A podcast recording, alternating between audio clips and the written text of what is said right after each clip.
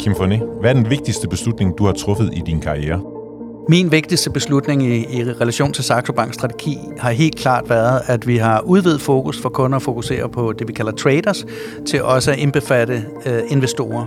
Og det har haft kæmpe impact på, hvordan har vi kunnet udvikle forretningen direkte, men også over for partnere.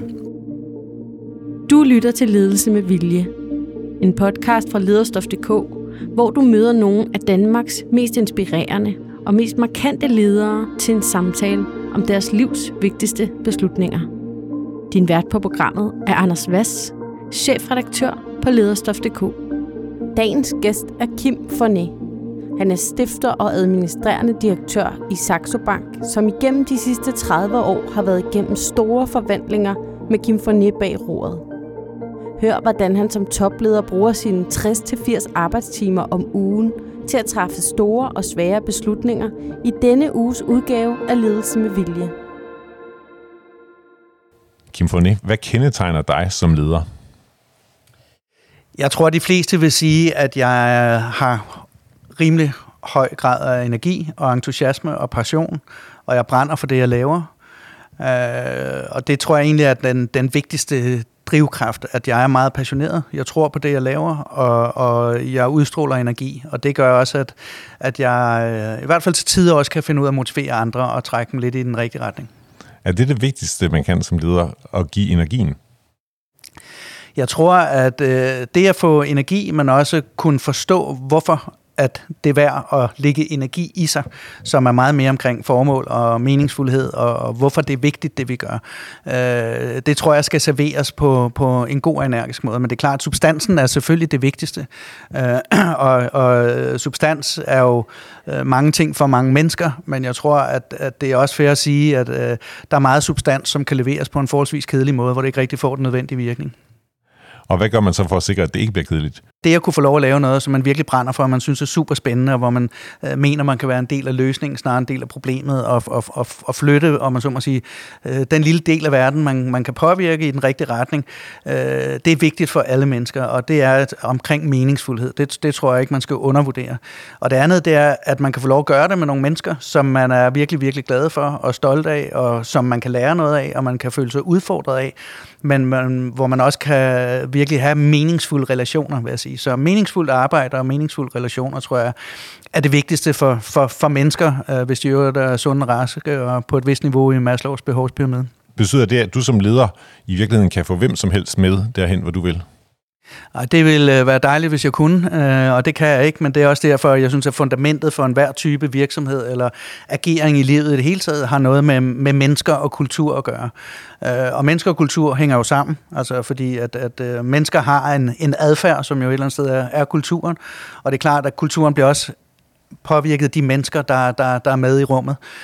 Og derfor så er det en svær ting, men også en fuldstændig afgørende ting, at man kan sikre, at man har de rigtige mennesker inde, som deler mål og værdier.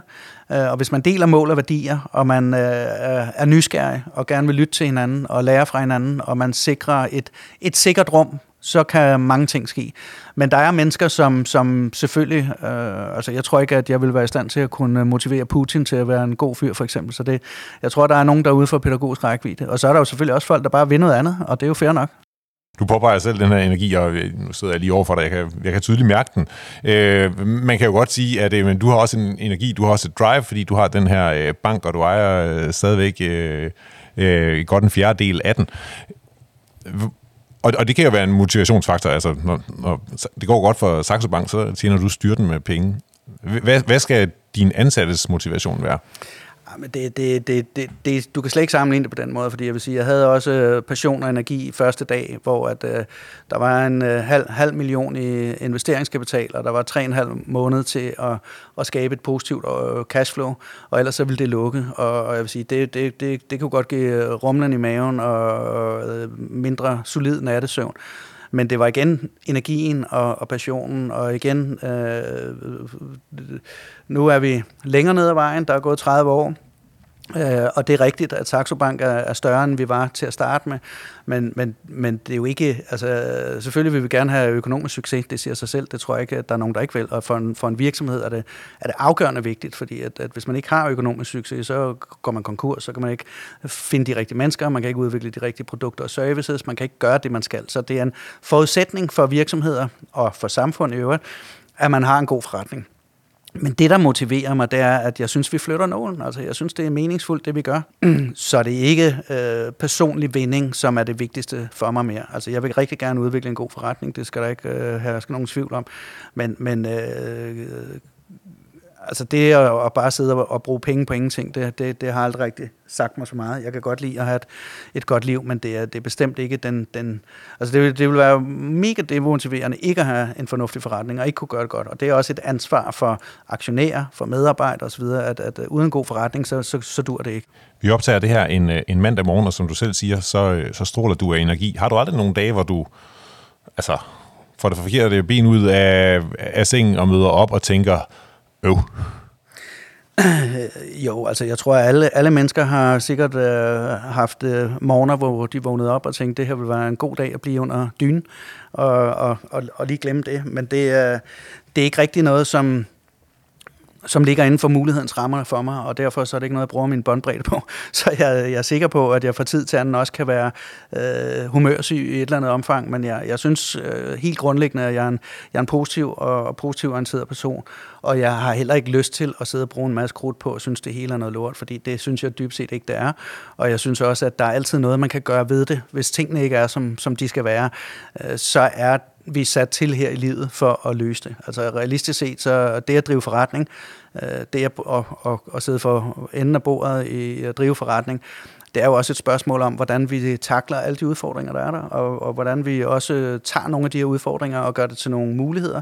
Og så er jeg jo også for flyttet folk, så jeg vil sige, at der har været mange bump på vejen gennem de her 30 år, og de kommer løbende i øvrigt, og det er ikke sådan noget, man sidder og bestiller som fra et menukort, det kommer bare, og så må man håndtere det, og det finder jeg også energi i. Altså, det er klart, jeg har også brug for at gå en lang tur i skoven nogle gange, og trække stikket lidt ud, men jeg er ret motiveret. Jeg føler mig faktisk rigtig, rigtig privilegeret, at jeg kan få lov at arbejde med så gode mennesker, med så spændende ting, som vi gør her.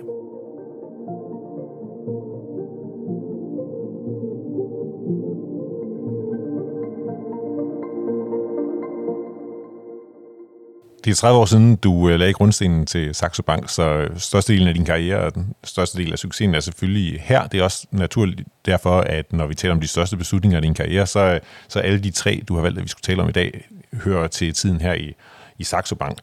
Den første af beslutningerne, det er den, du nævner også først i programmet. Kan du fortælle, hvad det er for en beslutning, byggende på en erkendelse, du kommer til, da du beslutter at udvide butikken? Altså for det første, så er jeg sådan en, som ikke kan lade være med hele tiden at tænke på, hvordan kan man gøre ting bedre, og hvordan kan man gøre det smartere, og hvordan kan man være en del af løsningen, snarere en del af problemet.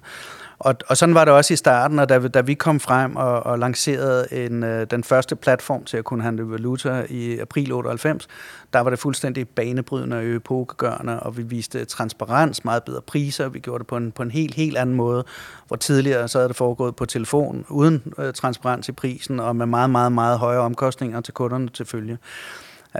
Og det var helt klart før sin tid, og det var også før, at folk egentlig vidste og kunne forstå, hvor smart det egentlig var. Så det tog også noget tid at få det her løbet i gang. Men det var også klart i man kan sige, hen over år 2000, og der skete jo en del der. Altså både, vi havde hele Asian Crisis i november 98, som var kort tid efter, vi lancerede den her platform, og vi havde World Trade Center, vi havde .com-boom og sådan noget. Så inden for nogle få år der, var der fyldt med kriser, kan man roligt sige. Og det var også ret transparent for mig, da vi fik lavet en forretning, som voksede meget, meget hurtigt, fordi det vitterligt var smart, det vi gjorde, så kom der også rigtig, rigtig meget konkurrence. Og det blev klart for mig ret tidligt, at vi bliver simpelthen nødt til at være meget mere relevante for en meget større gruppe af mennesker. Så man kan sige, det var sådan en erkendelse, der begyndte at komme der i, altså da vi 2008 med Great Financial Crisis, og egentlig også ledte op til med den konkurrence, som jeg synes gjorde, at det det hvad skal man sige, segment, vi opererede i, synes jeg blev mere og mere useriøst, for at være helt ærlig. Og igen, vi handler stadig masser af valuta, jeg mener, vi er de bedste til at gøre det, men nu er vi også de bedste til at handle aktier og obligationer og råvarer og investeringsforeninger, ETF'er og futures og optioner og alle mulige ting. Så man kan sige, det at gå meget bredere var en stor beslutning, fordi nu havde vi jo ligesom Kodak havde klaret sig rigtig, rigtig godt med at lave, hvad skal man sige, mere traditionel film og kamera og så videre. Og hvor det i øvrigt var i Kodan, at der kom den første ingeniør og sagde, at han havde opfundet et digitalt kamera, hvor de grinede af ham og sagde, det er der ikke nogen, der har brug for. Og vi ved, hvad der skete med Kodak efterfølgende. Så det der med at komme op med noget nyt, som egentlig ikke er det, af gode grunde, som har sikret en succesen og hvor man er. Og så have den her diskussion om, men har vi rette retning i det her? Og jeg var overbevist om, at vi havde ikke den rette retning, og det gav selvfølgelig også anledning til en masse snak og diskussioner, og det tog også mange år før, at vi kunne, om man så må sige, lave den rendyrkede model af det, som blev meget, meget klart for mig relativt tidligt i vores historie. Og det er noget, hvor du i virkeligheden har set lyset, det kan man jo tillade sig at sige, fordi vi ser det gennem dit perspektiv, måske 10 år inden det lykkes, og det er noget, der nogle gange måske er på vej mod at lykkes, andre gange slet ikke. Hvordan er det at holde fast i tanken, eller er det en, du i virkeligheden lægger dig fra dig i de perioder, hvor banken peger en anden vej, fordi der er også nogle andre ejere, der vil noget andet? Ej, altså jeg tror ikke, at jeg er en person, der så meget evner at lægge tingene frem, og hvis jeg brænder for dem, altså så er det mere, om man skal være med, eller man ikke skal være med. Altså det er sådan en lidt mere digital ting for mig. Og det er jo ikke ensbetydende, fordi selvfølgelig har jeg da også forståelse for, at der er folk, der har andre synspunkter. Og igen, jeg vil sige, der er sikkert også masser af holdninger til, hvad tingene ellers kunne have udviklet sig til.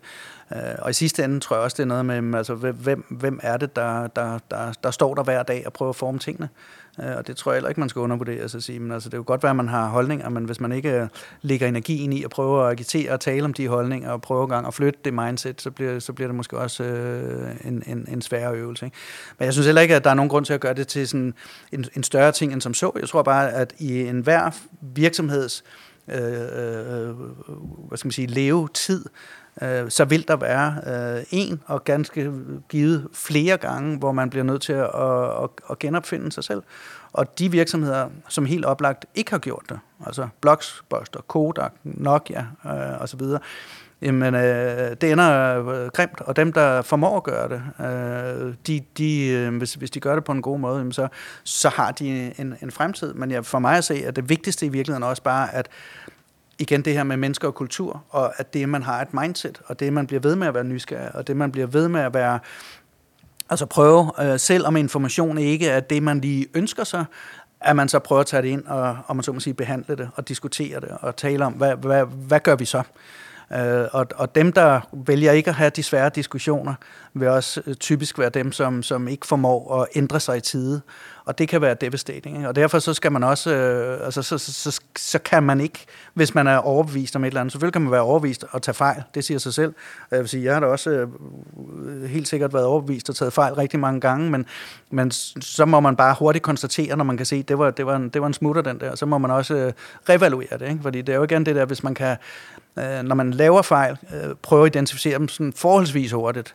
For mig at se, så er det derfor, vi er her. Det er, at den overbevisning, vi har, den bliver vi nødt til at prøve at hvad skal man sige, drive frem og se, om vi kan få andre til at se lyset også, eller om det er bare selv, der skal løbe rundt i mørket og ikke få noget til at ske. Kan du nævne et eksempel på noget, hvor du har simpelthen truffet en forkert beslutning, og hvordan det så lykkedes dig ligesom at komme tilbage og indse, at den var en forkert beslutning? Altså, vi havde på et tidspunkt, hvor vi jo indvilligede i for eksempel at købe Brørb Sparekasse, og vi købte Asset Management, og vi købte en stor del i Your Investor, som nu er ejet meget bedre af Berlingske. Vi havde et property-selskab osv. Det var noget, og det er jo en af de andre ting senere, altså som man kan sige, det der med at få ryddet op i det, og sige, det var virkelig, virkelig dårlige beslutninger, og det ville fuldstændig splitte vores organisation ad, både økonomisk, men også med fokus og alt muligt andet, altså hvor vi virkelig satte gang i ting, som vi ikke vidste noget om, og som det kunne godt være, at det i en eller anden persons hoved gav mening, Men det var noget, som egentlig aldrig rigtig havde bundfældet sig, men som også hurtigt viste sig at være noget, som vitterligt kunne splitte os ad, ikke? Og det har, jeg tror, det har kostet måske 1 milliard til sammen at lave det der, og det er jo mange penge, som skal komme et andet sted fra. Så det er bare et eksempel på en stor fejl, ikke? Men der har jo været masser, i vores 30-års historie har vi jo da haft... Altså i bagspejlet klare skær, er der mange ting, som man kunne have gjort bedre og smartere, og som forhåbentlig man kan få lært det i dag fremadrettet. Ikke?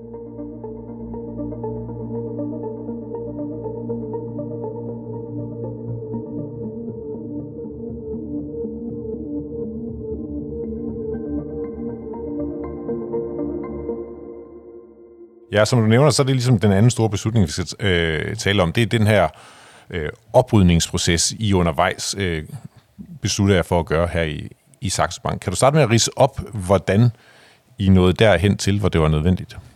Jamen, altså det er jo igen, at hvis at alting fungerer, og tallene ser gode ud, og kunderne er glade, og vi bliver ved med at få flere af dem billigere, mens vi fjerner kost og kompleksitet osv., så er alt jo godt. Men når man lige pludselig kan se, at det, som vi egentlig skulle være gode til, som er at servicere det, vi kalder traders og investors og partner, at det lige pludselig har fået en hel masse konkurrerende prioriteter, som trækker ressourcer, som trækker båndbredde, som trækker kapital, og som i øvrigt genererer tab.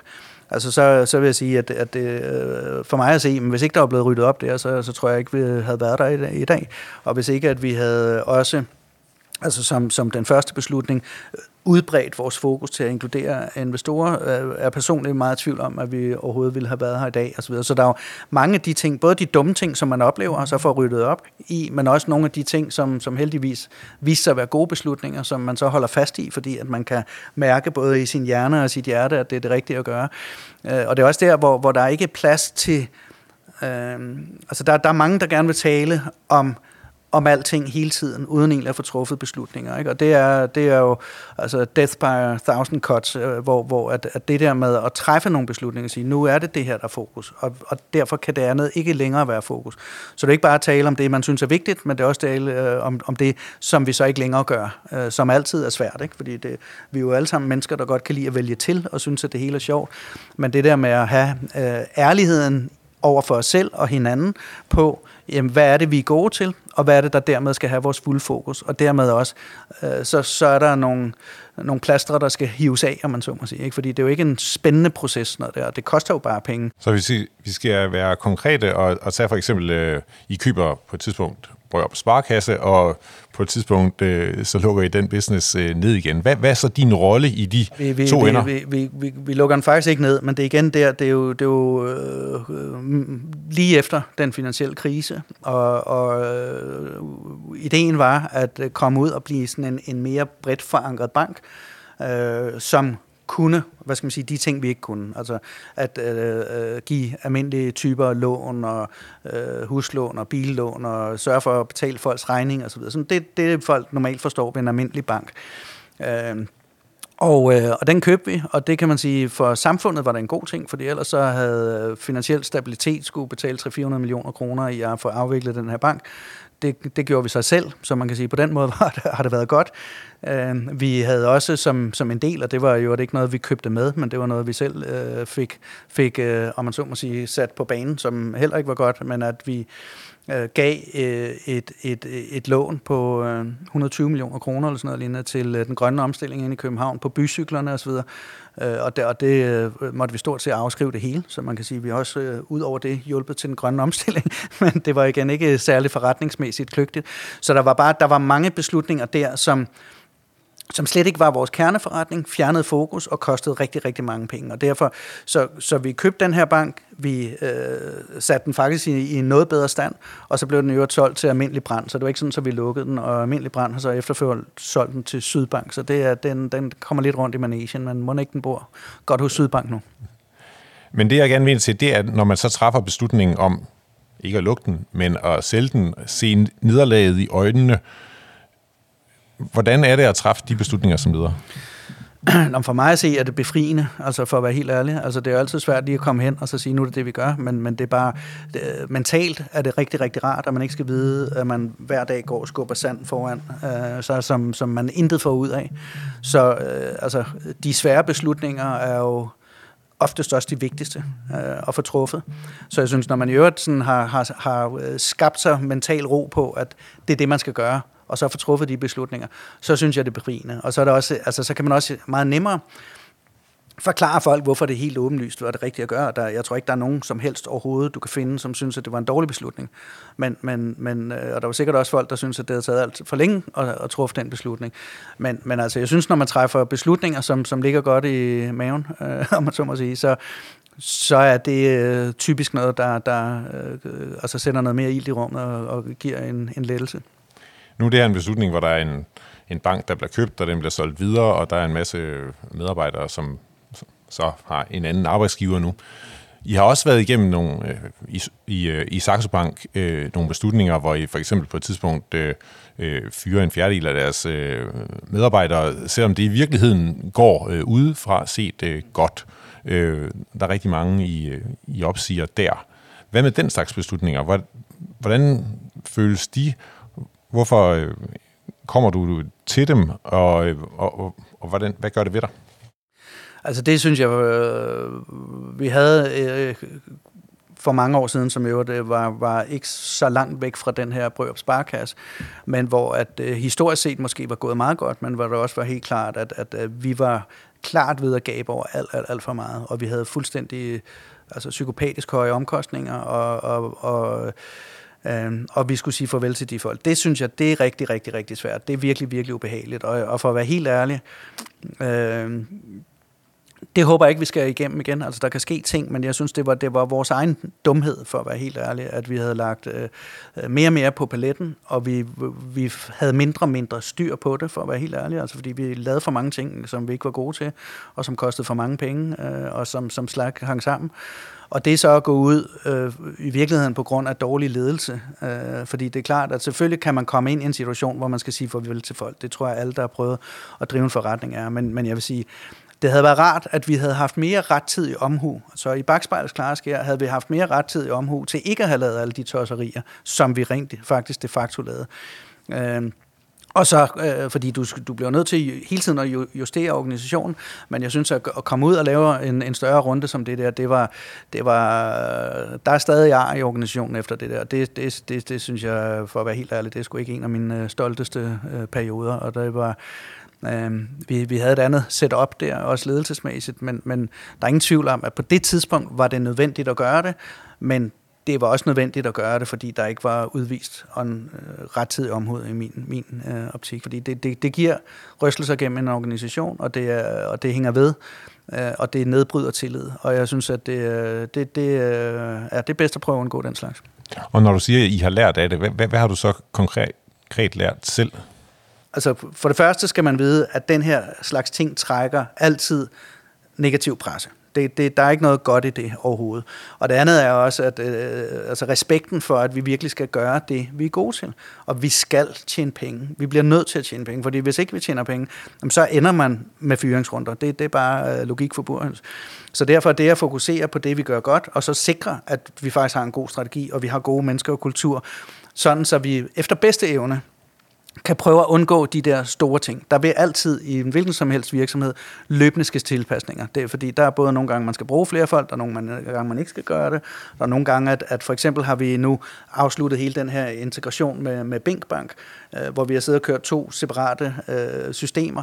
Og det er klart, at vi skal ikke bruge dem, der har lavet de gamle systemer mere, men det er sådan lidt mere en naturlig ting.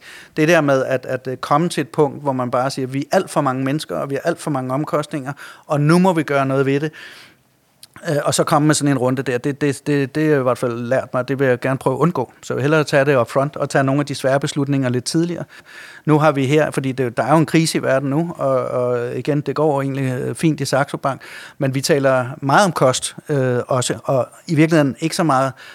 Altså, det er mere effektivitet. Altså, hvor effektiv kan vi være med det, vi laver? Og hvis vi er effektive, og man så må sige, har meget indtjening per person, jamen, så er produktiviteten høj, så kan vi også have højere omkostninger. Men når vi taler kost nu, og det er også noget af det, vi prøver at artikulere rundt, også på, når vi går rundt og besøger kontorer og så videre, så siger altså, fordi når man taler kost, så begynder folk at tænke, nu skal der fyres folk. Og i virkeligheden er det her jo netop for at tale kost, så vi alle sammen opmærksom på, at nu skal vi prøve at bruge pengene på den rigtige måde. Og der er også mange ting, som man virkelig nemt kan spare, uden at man behøver at sige farvel til gode kollegaer. Så igen, jeg synes, der er meget læring i det her, men i virkeligheden, så jo mere man kan få skabt mennesker og kultur, som forstår det her, at det ikke er en modsætning, og det tror jeg faktisk, at folk i Saxo forstår nu, at vi er et team, og enten så klarer vi os rigtig, rigtig godt sammen, fordi vi er et team, eller også så klarer vi os virkelig, virkelig dårligt, fordi vi ikke er et team. Der er ikke rigtig noget derimellem.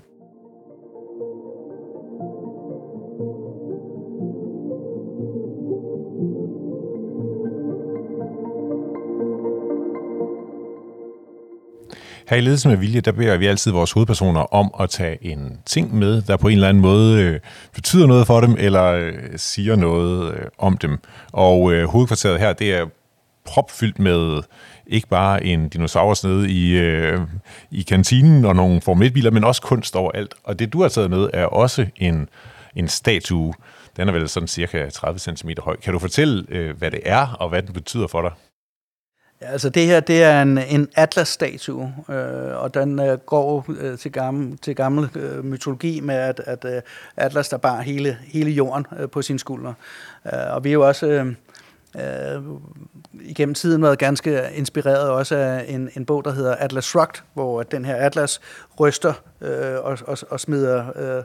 om man så må sige, jorden ned, fordi at, det bliver for voldsomt at skulle gå rundt og bære på. Nu holder ham der stadig Atlas, og vi har en gang om året, laver vi det, vi kalder en Atlas Award. Og det er til folk, som har vist den rette adfærd, og vist den rette kultur, og som har på en eller anden måde været en super god kollega, og hjulpet med netop at være nogle af dem, der kunne fokusere lidt på løsningen i stedet for problemerne, og sørge for at få en masse ting gjort, man gjort på en måde, hvor det ikke har skabt konflikt, og selvom folk at det har været hårdt, og det har været svært, og fået folk omkring sig til at smile, og faktisk komme endnu tættere, fordi når man kommer igennem noget, der er svært, og kommer igennem det sammen på en god måde, så styrker det kultur, så styrker det menneskerne. Og den award, den giver vi som sagt en gang om året, og den betyder rigtig meget for mig, fordi jeg synes, den symboliserer i virkeligheden den kultur, som vi gerne vil være. Og det her, når nu det her, det er en person, der stadigvæk bærer om man så må sige, jorden på skuldrene, så er det også udtryk for, at det er noget, vi giver til folk, som vi synes gør en ekstraordinær god indsats, men også er ekstraordinær gode kollegaer, og som også får selv svære situationer til at kunne lykkes, og i virkeligheden få samlet folk i processen. Så det er, synes jeg, er en rigtig, rigtig fin lille statue at bruge som eksempel her. Når du siger en ekstraordinær indsats, så ser jeg jo på dig, og kan man sige, det billede af dig, der er ude i verden, og så tænker jeg, at det er sikkert også noget med helt vildt hårdt arbejde og rigtig mange timer. Er det en del af det at være en dygtig medarbejder for dig? Altså, jeg tror, at folk i Saxo arbejder rimelig intensivt med tingene, og jeg tror også, at man vil... Altså det er bare at sidde her mange timer er ikke et mål i sig selv. Det vil jeg gerne sådan slå fuldstændig fast. Men det er klart også, at det kræver noget arbejde at få flyttet tingene. Og jeg tror også, at folk, der har arbejdet i private virksomheder, eller prøver at starte virksomheder selv, at så bliver det også det, vi skal. Altså, vi skal flytte tingene, og der er ikke nogen, vi kan ikke vende os rundt og få nogle andre til at gøre det. Men jeg synes, balancen og kunsten i det, det er jo også at sørge for, at nu bryder vi os ikke så meget som at tale om life-work balance, fordi det ligesom bliver lagt op som to modsætninger, og vi har jo realistisk set kun et liv, som Morten Albæk også skriver, og en tid, og derfor skal det jo gerne være en del af det samlede ting, men det er klart, at folk har familie, folk har fritidsinteresser, folk har andre ting, man også skal, fordi man kan ikke fungere ordentligt i Saxo, hvis ikke man laver andet. Så selvfølgelig vil vi gerne have, og specielt når det er specifikt påkrævet, som det jo nogle gange er. Jeg tror ikke, at vi arbejder mindre end så mange andre, og måske arbejder vi mere end også forskellige andre virksomheder eller faggrupper rundt omkring. Det vil jeg slet ikke afvise. Men det her er virkelig mere noget med at få tingene til at ske, og også få det til at ske, imens at folk smiler. Og det er ikke, altså... nogle gange... Altså, det er jo den gode gamle klassiker med work smarter, not harder. Og i virkeligheden, når folk begynder at bruge hinanden til at få tingene til at ske, så kan man arbejde smartere og ikke nødvendigvis hardere. Så det er også igen, hvordan faciliterer man den rette kultur og den rette adfærd i projekter, der er presset med hårde prioriteter osv. Og det er noget ekstraordinært. Det er klart, hvis man bare giver den... altså max gas hele tiden, så vil vi alle sammen på et eller andet tidspunkt brænde ud og så videre. Og det, der tror jeg det mindste, at det er rart at sige, at folk i Saxo har ikke så mange sygedage og går ikke så meget ned som stress, som man gør i andre virksomheder, der bliver talt om, eller selv offentlige virksomheder i Danmark. Ikke? Så det er jo vigtigt, at vi alle sammen kommer i mål, men det er også vigtigt, at der er nogen, der tager ansvar for at få tingene til at ske. Hvor meget arbejder du selv? Jeg er ikke sikker på, at det er så repræsentativt for så mange andre, fordi at jeg er jo sådan en, som hele tiden har Saxo med mig, 24/7, og det betyder rigtig, rigtig meget for mig. Altså, jeg bruger en del tid på arbejde, vil jeg sige. Men jeg synes også, jeg har luft til andre ting. Jeg kunne godt tænke mig lidt mere tid end en skøn dag, men det, lige nu har vi lige nogle ting, vi skal klare. Der tænker jeg, at du godt kan blive mere konkret. Du slår mig ikke som hjemmekontor-typen. Hvor mange timer har du her? Nej, men jeg vil sige, der er masser af det, jeg laver, som jeg gerne vil lave på hjemmekontoret, eller også nogle gange, så har jeg har rigtig, rigtig mange mennesker, jeg skal tale med, og så videre. Hvis at jeg kan mærke, at der er luft til det, og jeg ikke er booket op på møder her, så kan jeg sagtens finde på at tage hjem, og så gå en tur i skoven 3 timer, og fortælle med dem, jeg skal. Altså, fordi det er også, efter 30 år, når man arbejder sådan, som jeg gør, så bliver man også nødt til at kunne finde ud af, hvad der fungerer for en, og hvad der ikke fungerer for en. Og jeg skal ud og have noget luft, og jeg skal lave nogle andre ting, men det er ikke betydende med, at jeg så ikke arbejder, fordi jeg kan jo, altså det er jo det smarte ved mobiltelefoner og e-mails og så videre, at man egentlig kan komme i kontakt med folk mange steder. Men vi har også en kultur i Saxo, hvor vi faktisk gerne vil have, folk kommer på kontoret, fordi vi har brug for sociale relationer, vi har brug for det der med, at alle mennesker troede, nu kunne de bare sidde på Teams i underbukser derhjemme og passe tingene. Altså, det kan man godt gøre nogle gange, men det er ikke det, der skal være det bærende og drivende element, fordi så får man ikke bygget de relationer op med sine kollegaer, og så får man ikke lært hinanden ordentligt at kende, så vil der ikke være tillid nok, og så videre. Men taler vi 40, 50, 60, 70, 80? Hvor mange? Det er nok et eller andet sted mellem 60 og 80 for sådan en gennemsnitlig uge, ikke? Men altså nogle gange, så er det helt sindssygt, og så kan det også godt være over 80, ikke? Men jeg prøver, altså, det kan jeg ikke blive ved med at gøre, så det er også noget der, og det er heller ikke, fordi det altid huer mig, men der går lidt tilbage til det der, at jeg også føler et stort ansvar for det, jeg laver, og det er klart, at vi har 2.500 ansatte, vi har aktionærer, vi har omkring 880.000 kunder, som har betroet os med over 600 milliarder kroner, og derfor så bliver jeg også bare nødt til at være der, når der er ting, men til gengæld har jeg også et helt fantastisk team, og jeg arbejder meget også, fordi jeg rigtig godt kan lide at arbejde, men også fordi, at vi er i gang med så mange epokegørende ting nu, som jeg også synes efter 30 år er ligesom en... Altså jeg føler jo lidt, at vi har forberedt os i 30 år til at komme til det sted, vi er nu, og det er nu, at det er virkelig vigtigt, ikke? Så det er jo også sådan, så jeg har jo lidt svært ved... ikke at beskæftige mig med de her ting. Så jeg arbejder nok forholdsvis meget, og sikkert også mere, end hvad folk vil sige er fornuftigt, men det er nok også, fordi jeg ikke rigtig kan lade være. Ja, og man kan sige, du har jo, der er mange milliarder, der er 2500 medarbejdere på den ene side, men der er jo også et familiemenneske, Kim Fournais, hvis man har arbejdet 80 timer, og også lige skal have en lille lur, så er der jo ikke så mange timer tilbage. Hvad betyder det for dig, altså det hele menneske? Jamen, det betyder rigtig, rigtig meget. Jeg vil sige, 80 timer er jo heller ikke det, der sker hele tiden. Og altså, min familie betyder alt for mig, og det betyder også meget, meget mere end Saxo Bank, fordi sådan altså det er jo noget helt, helt andet, så det er ikke sådan noget. Men altså omvendt nu, mine børn er også voksne børn, og har også travlt og sådan noget, så jeg synes også, at det er noget med, at den tid, vi har sammen, at vi kan bruge den godt, og vi kan... at vi kan lave nogle sjove ting, og det synes jeg har altid følt mig ekstremt tæt på mine børn, og det vil jeg selvfølgelig gerne ville hele mit liv. Så jeg synes, det er en balance, og det er jo også noget, hvor at man skal passe på med ikke at bruge tid, altså fordi tiden er jo en af de ting, det kan man ikke bruge 2 gange. Så det er vigtigt at tænke på, hvordan man gør det, og så er det også vigtigt, at man kan blokke tid ud, når der er brug for det også til andre ting. Jeg har talt med andre topchefer, som siger, at de er meget opmærksomme på, at når man selv sidder 60 timer eller 80 i sit hjørnekontor. Der sidder altid nogen ved siden af og kigger ind, og man skaber jo den kultur, så det smitter. Hvad er dine overvejelser omkring det? Det er for så vidt det enige i, men igen, nu er der meget af det arbejde, jeg laver også, som jeg ikke nødvendigvis sidder i hjørnekontoret og laver, og jeg vil jo gerne have, at folk ikke føler, at det er sådan noget, hvor de er linket herind. Altså, vi skal have frihed, og jeg vil sige, vi taler sammen, og vi kan få fat i hinanden løbende, og vi har en anden måde at gøre det på. Men det er heller ikke sådan, så folk skal have limet numsen til stolen der. Det er slet, fordi det giver ikke noget værdi.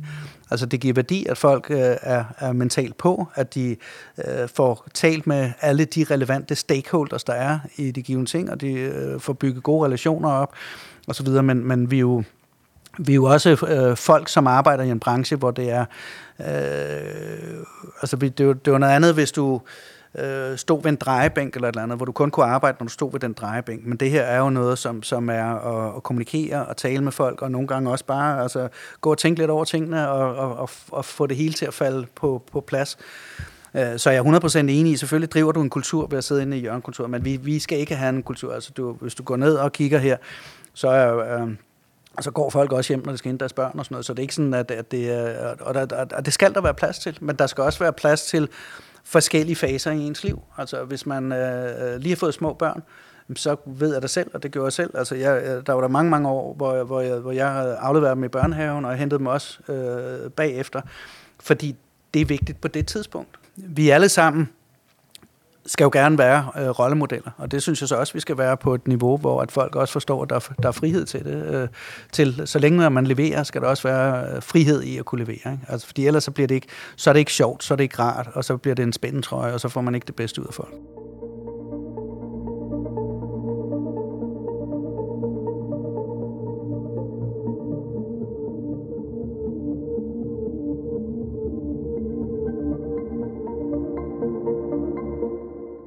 Tilbage til de store beslutninger. Du har egentlig nævnt den sidste, du har valgt, som er jeres store opkøb. Kan du fortælle igen, hvad der fører til den, og hvad det har gjort for dig, og hvorfor det er en stor beslutning for dig som leder? Altså for det første, så kan man sige, det er det at købe en anden virksomhed. Og nu, når man selv har startet en, så ved man, hvor meget det betyder, og hvor meget den her kultur og adfærd og mennesker betyder. Og det er klart også, nu var det også der købte den her anden virksomhed, og det betyder også igen, at dynamikkerne omkring, hvad der sker, fordi at en ting, det er processer og teknologi og integration og flytte kunder osv., men igen, substansen af det er jo igen mennesker og kultur. Og man kan ikke gå ind og købe en anden virksomhed, og så regne med, at det lykkes, hvis ikke at man også ligesom får dem med på rejsen. Og der har vi helt sikkert også lært en masse. Så man kan sige, at ideen, kort fortalt, var at tage alle kunder og partnere fra deres platform og lægge den over på vores platform. Og når man starter sådan et arbejde, så er det jo klart, at det er jo change management faktor 400 for alle mennesker. Fordi de ved bare, at alt det, de har gjort indtil videre, det skal nu laves om. Og nu skal det i øvrigt være det her danske firma, som kommer ned og fortæller dem, at vi skal over på den her platform. Og der er det jo en super balance mellem at sikre, at de forstår, at de faktisk er super vigtige, fordi de sidder med en hel masse viden, ikke kun om deres kunder, om deres forretning, men også om som jeg fortalte, at det her med at komme ind, fordi det her var også meget et køb, som gjorde, at vi kunne få mere substans i hele investorbasen, som jeg talte lidt om, og som jeg synes er vigtigt.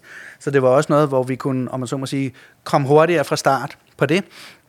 Og der er det jo vigtigt igen, at man er nysgerrig, at man lytter, men samtidig også, at man bliver nødt til at sige, at vi skal stadigvæk gøre det her. Det er en bunden opgave, vi skal flytte tingene. Og det er klart, at hvis du har siddet og udviklet på en platform i 10 år eller mere, og så kommer der nogen ned og siger, at vi har købt butikken, og den der platform, den er ikke god nok mere, nu skal vi lave det. Altså, der er bare mange ting, der skal håndteres i den forbindelse. Nu har vi fået afsluttet integration, og der har også absolut været bump på vejen, men jeg synes helt grundlæggende set, at det er gået rigtig, rigtig fint, og det er noget, vi har lært en masse af, men det er også noget, som har gjort, at Saxo Bank nu er meget, meget stærkere, end vi har været tidligere, og vi er også blevet klogere, for at være helt ærlig, og lært en masse på vejen. Så det er en stor beslutning, fordi det at gå ud og betale 424 millioner euro for en anden bank, og så i virkeligheden lave en integration, som der ikke er nogen fortilfælde, hvor folk har gjort det, altså fordi det er super svært at gøre det. Og du kan se, de problemer, der er i vores sektor generelt set, er jo fordi, at folk har lavet fusioner og så videre, men de har ikke nødvendigvis flyttet alle kunderne over på en infrastruktur og gjort den fantastisk.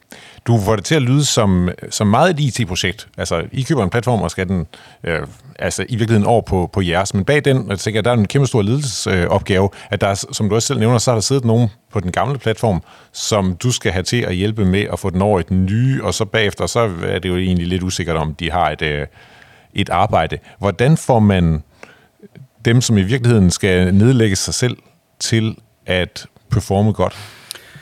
Det tror jeg meget, man må konstatere. Det er ikke den nemmeste opgave i verden, og der har også været problemer, simpelthen fordi at vi er sådan nogle, der bedst kan lide bare at kommunikere ud og gøre det meget klart for folk, fordi det er nu engang nemmere måde at administrere forventningerne på, hvis man har sagt tingene, som de er. Men der var også i relation til de regler, der er i Holland, der er blandt andet et Works Council, og det med at begynde at kommunikere ud til folk, før der er alle mulige procedurer, der er i gang sæt og så videre, det forsinker hele kommunikationsdelen i det der. Men jeg er enig, altså substansen i det er jo, jamen, det er et IT-projekt. Og det er et, hvad skal man sige, kommercielt projekt. Og jeg synes, vi bestemt lykkes med det. Men der er ingen tvivl om, at det her kulturelle del og det ledelsesmæssige, det er altafgørende. Og noget af det, som man så må sige, man kan lære til næste gang, det er også, at den tid, hvormed man skal have folk siddende og arbejde på noget, hvor de godt ved, at når det slutter, så er de ikke en del af tingene. Og vi har også fået masser af folk, som har siddet med noget gammelt, om man så må sige, men som havde igen det her, både skills, knowledge, motivation og attitude til at komme over og få et job i, om man så må sige, den nye infrastruktur. Men der er også bare folk, og det igen kommer ind til det her, om man har et growth mindset og siger, det her er super spændende, og det havde jeg ikke tænkt over, og kan jeg lære noget her, og det vil vi gerne, til at så sige, at det var meget bedre i går, og det hele, det fungerede perfekt i går, og alt var bedre i fortiden, hvilket jo sjældent er tilfældet. Så der er jo igen, hvordan navigerer man de mindsets, og hvordan sikrer man også, at dem, som gerne vil være med, og godt kan se lyset, at vi så også kan kommandere for dem. Og det synes jeg heldigvis, vi har gjort. Og det er også helt oplagt, at der er også mange af dem, som ikke er der, som også, tror jeg, bare var sådan trætte af det, og nu vil de gerne prøve noget andet. Og så jeg synes egentlig, at vi har også en god social plan, så vi har taget os godt af folk. Så det har også været noget med at sige, okay, vi har brug for dig her, men til gengæld, når du er færdig, så har du også en god pakke, så du kan komme godt videre. Ikke? Men selvfølgelig er det super svært at få alle de der ting til at mødes, og det er jo også det, der gør det spændende, og hvis det var super nemt, ville alle jo gøre det.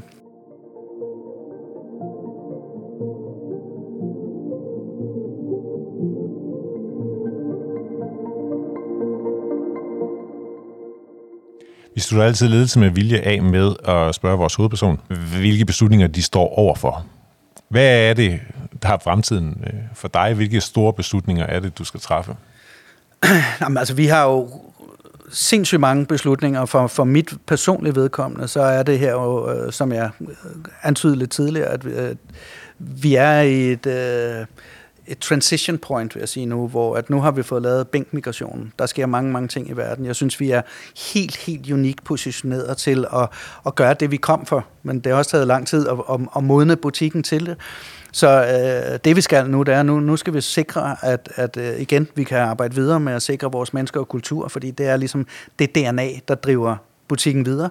Jeg synes, vi har en rigtig god strategi. Jeg tror, at folk forstår den her strategi. Nu skal vi selvfølgelig eksekvere på den her strategi, som kort fortalt egentlig betyder, at alle de produkter og services, som vi har udviklet nu med Bink, at vi nu har dem og skal rulle dem ud til de relevante kunder i de relevante kontorer og også til partnere. Og vi i virkeligheden skal have hele, hvad skal man sige, maskinen til at køre endnu bedre, men også at vi mener i al ubeskedenhed, at vi er ubetinget de bedste til at servicere vores kunder, og vi prøver på hver eneste dag at blive endnu bedre, og nu vil vi selvfølgelig gerne sikre, at det for alvor bliver en succes, det vi går rundt og laver.